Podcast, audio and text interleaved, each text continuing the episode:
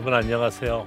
음, 저는 어, 나섬 공동체와 제한 몽골 학교 어, 이사장 유혜근 목사입니다.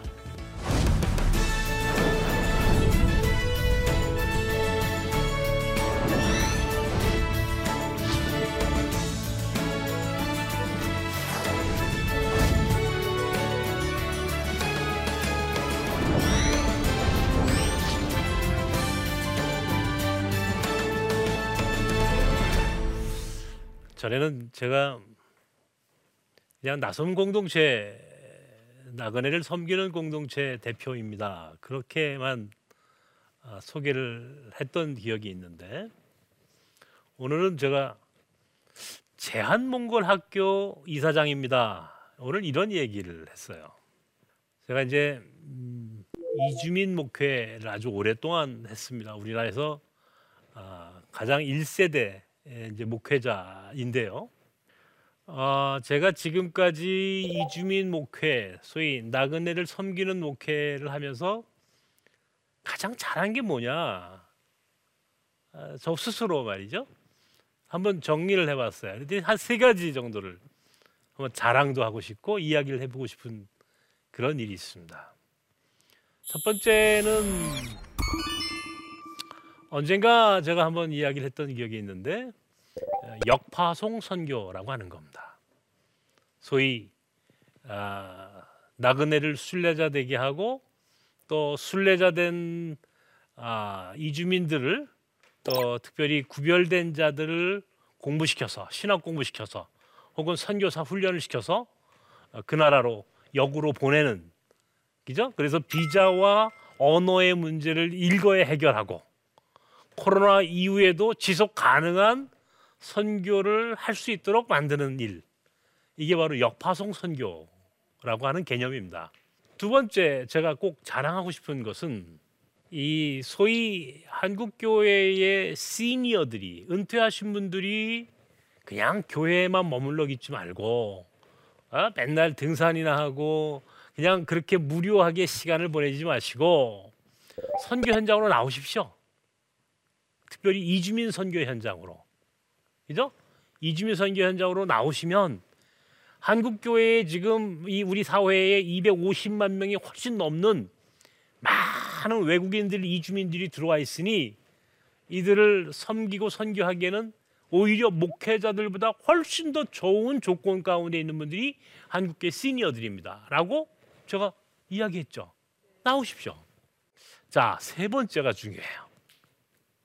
세 번째가 뭐냐면 제한 몽골 학교예요. 한국에 있는 몽골 학교.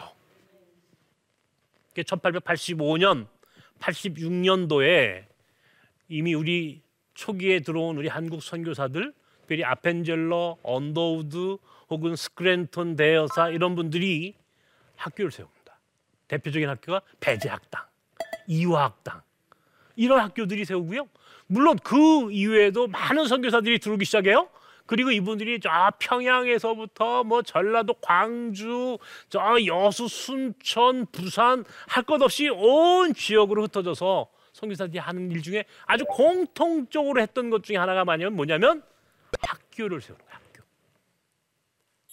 그리고 그 학교를 통한 소위 교육을 통한 선교가 오늘 우리 대한민국 우리 한국 교회의 오늘 이 모습을 오늘 한국 교회가 세계적인 교회가 되게 하는데 가장 중요한 역할을 했던 게 뭐냐면 교육이에요, 교육. 학교를 세우고 교육을 해서 사람들을 키워내는 것. 크리스천 리더십을 세우는 것. 이게 얼마나 중요한지 말도 못하는 거예요.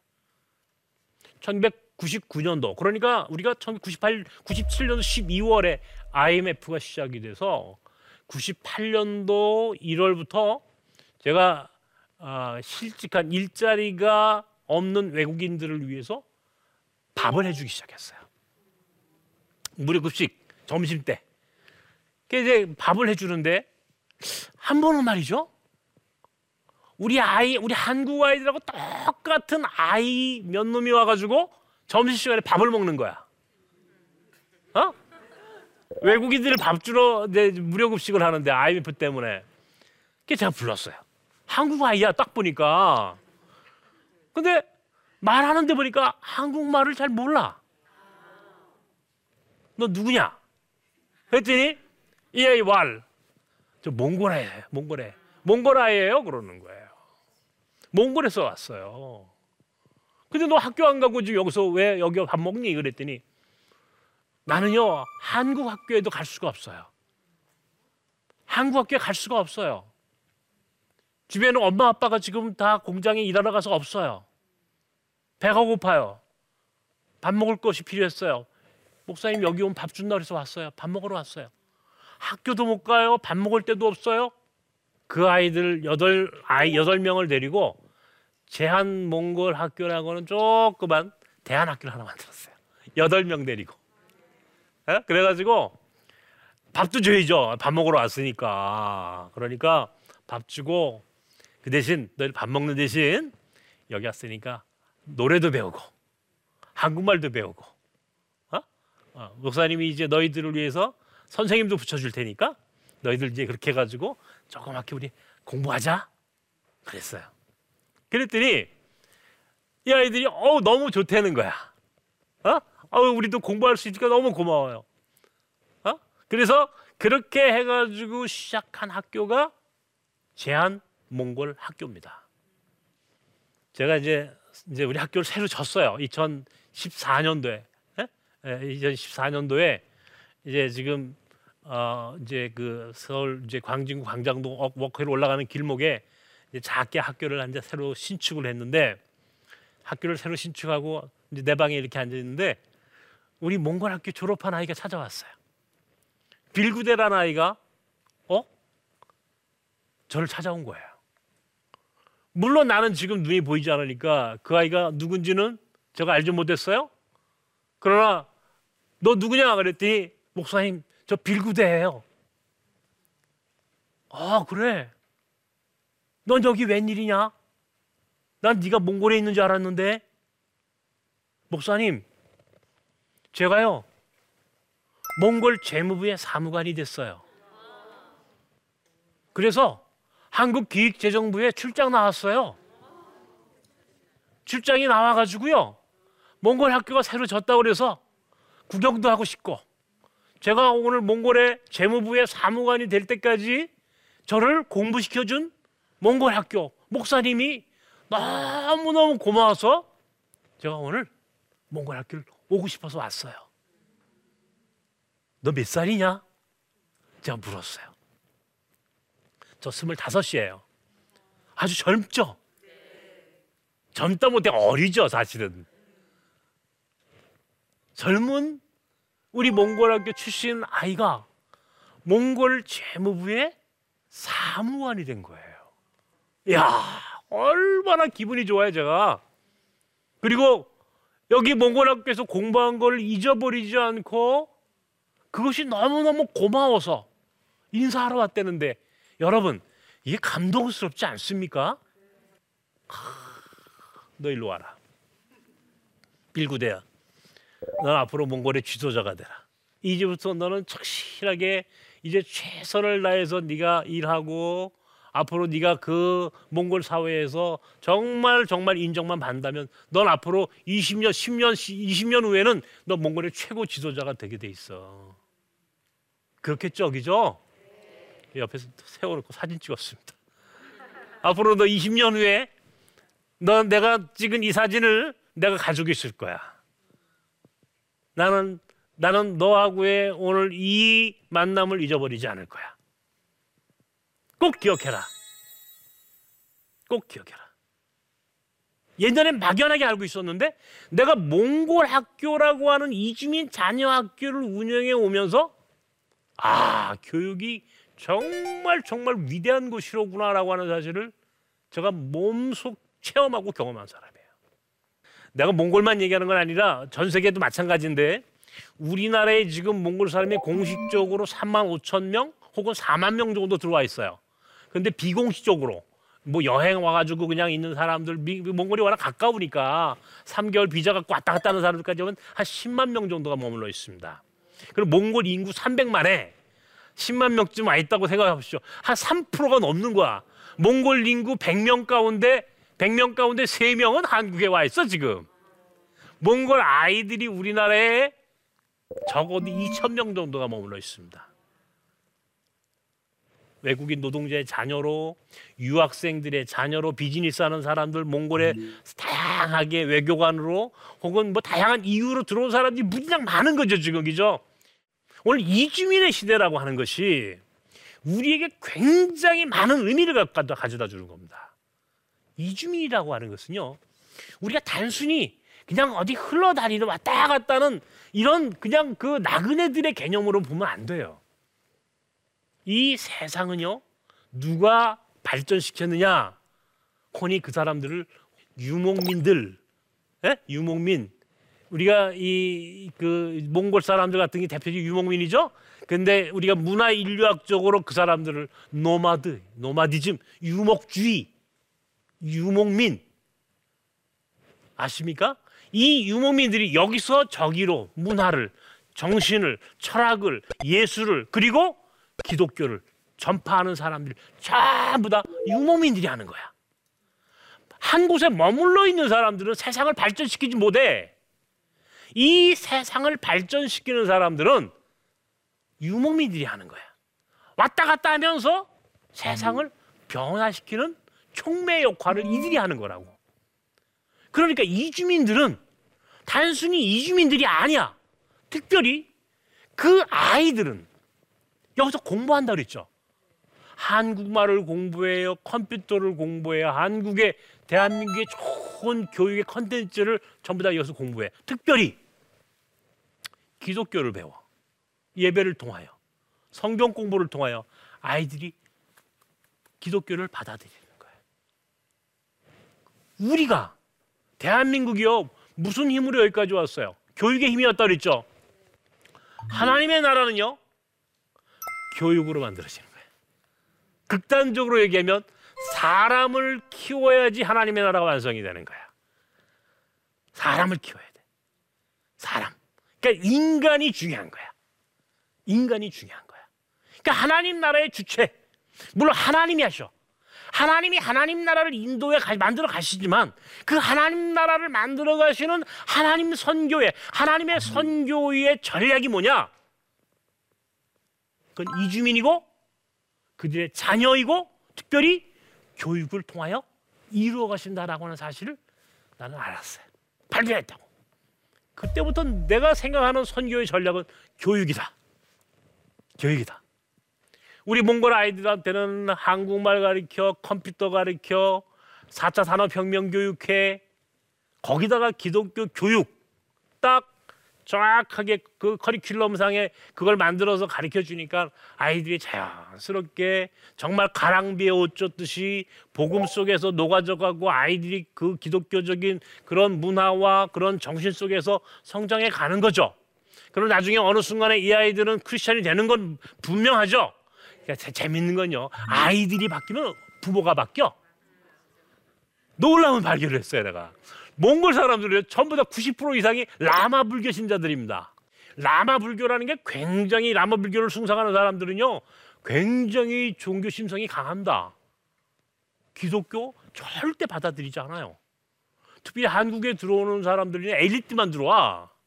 이게 보통 한국에 온 사람들이 이게 그냥 그냥 노동자 그냥 결혼 뭐 저 그냥 들어오는 사람들이 아니고 우리 사회에 유입되는 외국인 노동자 혹은 특별히 몽골 사람들 같은 경우는 엘리트 중에 상층입니다. 적어도 중상위 계층 중상위의 계급이 아니면 못 들어와 우리나라에. 그죠? 배운 것도 있어. 종교적으로 종교성이 아주 강한 사람들에게 자기 종교에 대한 프라이드가 있어. 그런 사람들에게 기독교 쉽지 않아요. 간단하지 않다고. 그런데 우리 학교에 아이를 보내는데 이 학교 가면 기독교 교육을 배우고 여기 하면 성경을 배우는 것을 아는데도 불구하고 보내. 이게 부모의 마음이야. 다시 말하면 부모는 내 자녀가 내 자식이 잘 된다면 무슨 종교도 관계없어. 이해가 돼요? 이게 부모의 마음이더라고. 그러고 보니까 아이들을 선교하는 것이 부모를 선교하는 거고 그 몽골 선교는 결국 작은 몽골 아이 하나로부터 시작되고 완성된다는 것이 확실한 걸 내가 알게 됐어. 아, 놀라운 발견을 한 거야 내가. 놀라운 발견을 한 거야. 어때요? 이게 몽골 사람만 있는 게 아니잖아요. 저 필리핀에서도 들어와, 인도에서도 들어와, 파키스탄, 망갈라데시, 네팔 할 것 없이 온 세계 사람들이 다 모여드는 곳이 됐잖아. 특별히 대한민국이 얼마나 좋은 나라입니까? 아 여기서 한 달 일하면요 몽골에서 1년 일한 것만큼 월급을 받아. 이거 무조건 천국 가는 지름길이라고 그래 여기 들어온 걸. 몽골 사람만 그렇겠어요? 전 세계 사람 다 그런 거야 지금. 적어도 선교지라고 하는 곳에 들어있는 사람들은 우리가 생각하는 선교, 우리나라에 들어오는 사람들 전부 다 한국 교회가 선교지에서 선교하는 국가들이야. 아주 딱 겹쳐 그게. 예? 한국 교회 선교 벨트와 우리나라에 들어온 이주민들의 국가가 딱 겹치게 돼 있다. 아이들이 들어오는 거야. 그래가지고 필리핀, 특별히 요즘은 중앙아시아, 자 우즈베키스탄, 카자흐스탄, 키르키즈스탄, 중앙아시아. 여러분, 이 중앙아시아라고 하는 이 국가를요, 이 여러분 이거 아십니까? 잘 몰라 우리나라 사람들이. 이게 굉장히 중요한 나라들입니다. 이 이슬람 국가들이죠 지금 그죠? 이슬람 국가 그렇게 선교하기 어려운 나라들입니다. 이슬람이라는 무슬림이라고 하는 이 이슬람을 믿는 무슬림들은 참 선교하기 어렵습니다. 제가 언젠가 그 얘기했죠. 우리 그 나섬에서 터키에 보낸 우리 저 이슬람 난민 선교 사역하는 선교사님 얘기 한번 했는데 제가요 이제 이건 좀 지나가는 얘기지만 내가 몽골 학교를 하면서 똑같이 우리 몽골 학교의 모델을 제가 터키 이스탄불의 난민 이란 난민 페르시아 계통 난민들 자녀들을 위한 학교를 거기다 세웁니다. 이해가 돼 어렵습니까? 쉽죠? 우리 한국의 몽골 학교를 세우듯이 어? 한국의 이주민들의 자녀들을 위한 학교를 세우듯이 내가 터키에도 터키에 들어온 이주민들, 터키에 들어온 난민들과 그 아이들을 위한 학교를 터키에도 세웁니다. 특별히 무슬림 아이들 위해서. 무슬림 선교가 굉장히 어렵다 그랬죠, 그죠? 근데 무슬림 선교의 가장 좋은 방법을 내가 발견했어. 놀라운 발견이야. 이, 이슬람 무슬림들을 향한 가장 좋은 선교의 전략은 난민 선교야. 난민. 난민으로 들어온다 그랬잖아. 터키로. 200만 명이 넘는 사람들이 들어와 있거든요. 이란 난민들만. 이란 사람들만 200만 명이 넘게 터키 땅에 와서 살고 있어. 문제는 이 사람들만 온 게 아니야. 아이들도 같이 데려와 거기에. 그러니까 똑같이 한국에 몽골 사람들이 들어올 때 몽골 아이들 데리고 들어오듯이 이란에서 터키로 넘어가면서 아이들까지 같이 들어가는 거야. 아이들을 위해서 내가 한국에서 몽골 학교를 세워봤으니까 이란 난민들을 위해서 터키에다가도 이란 난민 아이들을 위해서 학교 세우면 똑같은 모델이 되죠, 그죠? 이게 바로 이슬람 선교의 지름길이에요. 그러니까 이슬람 선교의 길은 난민 선교, 특별히 난민들의 아이들을 통한 선교. 이게 맞죠? 똑같은 개념이니까. 벤치마킹 하면 돼 똑같이 이제는 내가 몽골 학교를 20년 넘게 운영해 오면서 내가 노하고 있을 거 아니야. 아 이주민들의 자녀와 그 자녀들의 교육을 통한 선교적인 모델이 똑같이 터키에 들어오는 무슬림 난민들과 그 자녀들을 위한 교육으로 교육 선교로 똑같이 벤치마크 하면은 이게 그 열매가 똑같이 맺어지는 거야. 이거를 딱 발견했어요. 그 다음부터는요. 야, 내가 이제 전 세계에다가 나 학교 세우는 일을 한다. 어? 어, 우리 역파성 선교사 했다 그랬죠. 제일 먼저 자랑한 거기죠. 터키, 몽골, 베트남, 인도, 중앙아시아 이제 우리가 역파성 선교사를 보내는데 현지인들 키워서 보내는 거니까 현지인들을 키워서 보내되 거기에 선교사들이 그 현지인 선교사들이 가서 처음 해야 할 일 중에 하나가 뭐냐면 물론 교회도 세우고 예배도 드리고 다 해야 돼. 성경 공부도 해. 그러나 그것들만큼이나 중요하게 함께 동요 함께 만들어 가야 할 선교적인 컨텐츠가 뭐냐면 학교야 학교 교육이야. 학교를 세워라.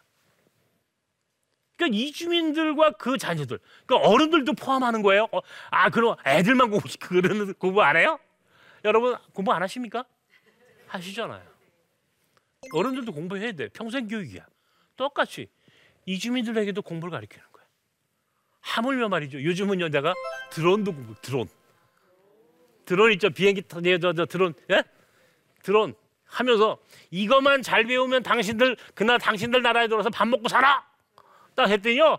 열심히 배워요. 드론 교육. 정말입니다. 이 몽골 같은 나라는요 드론이 총을 넘나들 수 있는 가장 좋은 소통의 총통로는 드론입니다. 네팔 같은 나라에 히말라야 8,000m급 아래서 8,000m급 언제 뛰어 올라갑니까? 드론 샥 올라가야지. 그죠? 이제 그런 소위 선교와 비즈니스를 이주민들에게 이게 새로운 영역의 선교적인 이 길이 다양하게 열려져 있어. 우리 사회가 지금 우리가 우리 대한민국이 가지고 있는 이 인프라만 갖고도 이게 엄청난 선교가 이루어질 수 있는 이주민과 우리 대한민국이 가지고 있는 이 지금 새로운 4차 산업혁명 시대의 이 컨텐츠가 그리고 아이들 교육이 그리고 시니어 한국교회 시니어들이 정확하게 선교 하나님 나라라고 하는 목적지에서 딱 융합하고 만나지면 어마어마한 시너지가 일어나게 돼 있는 거야. 이거를 지금 이걸 해야 되는데 이걸 지금 누가 하느냐 이게 누가. 그러니까 이렇게 하자고요. 세상이 바뀌었어요. 변화했다고. 과거의 선교적 패러다임으로는 끝났어. 과거의 선교 모델로는 더 이상 하나님 나라는 한, 한 발자국도 앞으로 못 나가게 돼 있어. 코로나가 만들어 놓은 상황이야. 그런데 끝나지 않았다니까 아직. 하나님 나라 선교는 여기서 끝날 수가 없어. 다양한 학교. 그리고 그 다양한 학교를 역파송 선교사와 더불어 선교지에 그대로 이식하는 거야. 거기에 뉴라이프 시니어 선교사들이 똑같이 가서 현지에서 선교사. 아까 얘기했죠. 우리 터키에 우리 요셉 학교라고 그러거든. 그걸 요셉 학교.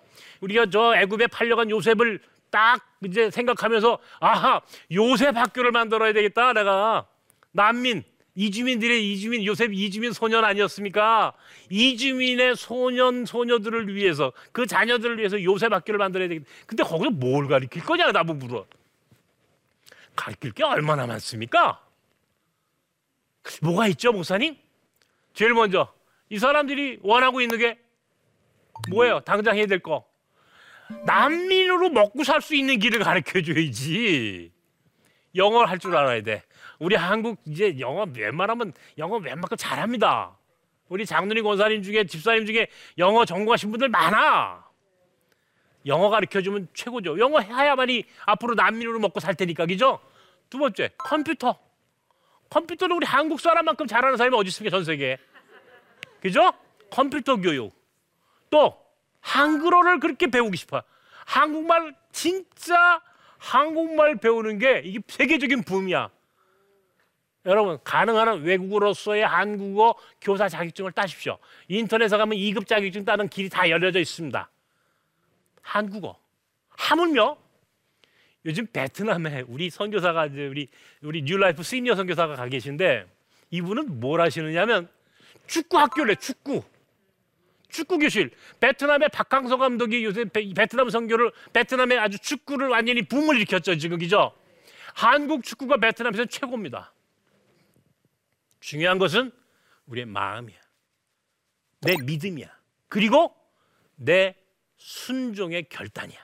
이것만 있으면 무슨 무슨 일이든 하나님 나라를 위해서는 지금 이 이주민의 시대에 그들의 자녀와 그리고 역파성 선교의 새로운 선교적인 모델을 만들어가는 지기 이 어마어마한 선교적 대전환기에서 여러분 모두가 다 선교사가 될 수 있어. 목사가 아니고 선교사가 훈련받은 선교사가 아니라 하더라도 여러분 모두가 다 하나님 나라의 선교사가 될 수 있다. 오늘 여기까지 제 강의를 마치고 여러분 가운데 질문 있으시면 질문 좀 하십시오. 목사님 강의 잘 들었습니다. 교육 선교를 하려면 선생님이 필요할 텐데 어떤 조건을 갖춰야 하며 어떤 교육을 하는지 궁금합니다. 선생님들 하려면은 다 교육대학이나 사범대학 나와야 한다고 생각하시죠, 여러분들은. 그죠? 근데요. 이주민 시대의 교육 선교사들은 교육대학이나 사범대학을 나오지 않아도 됩니다. 물론 학교 선생님 출신이면 더 좋죠. 그런데 꼭 그런 것만은 아니에요. 왜요? 왜냐하면 우리가 가리키는 것은 우리가 가- 교육시키려고 하는 것은 지식이 아니에요. 삶이에요, 삶. 이해가 되세요? 그러니까 여러분이 살았던 삶의 경험, 경륜, 지혜, 그리고 신앙이 모든 교육의 자산이야. 여러분 한 분한 분이 하나님 나라의 교육 선교사가 될 수 있어요. 내가 그것을 보장합니다. 정말로 얼마든지 할 수 있어요. 믿으십니까? 네, 감사합니다. 오늘 여기까지만 하겠습니다. 감사합니다.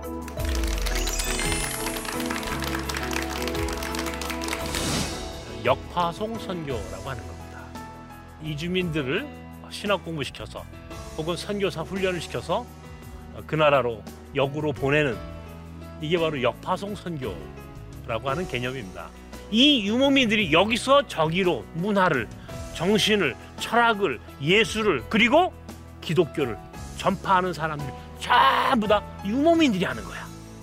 그러고 보니까 아이들을 선교하는 것이 부모를 선교하는 거고 그 몽골 선교는 결국 작은 몽골 아이 하나로부터 시작되고 완성된다는 것이 확실한 걸 내가 됐어. 지금 이 이주민의 시대 그들의 자녀와 그리고 역파성 선교의 새로운 선교적인 모델을 만들어가는 지금 이 어마어마한 선교적 대전환기에서 여러분 모두가 다 하나님 나라의 선교사가 될 수 있다.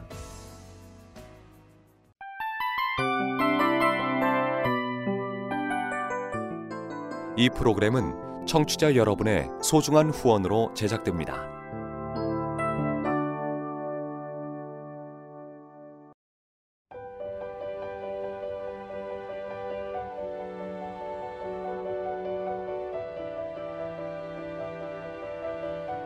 세상에는 수많은 교회들이 있지만 더 깊이 있는 말씀 강해를 찾기 위해 크기로만 교회를 선정하지 않습니다. 보다 좋은 영적 콘텐츠를 더 많이 나누기 위해 방송비를 받지 않습니다. 1년 365일 복음만 전하고 싶어서 우리는 광고를 하지 않습니다. 온누리의 복음을 땅끝까지 CGN TV와 함께 땅끝 선교사가 되주세요.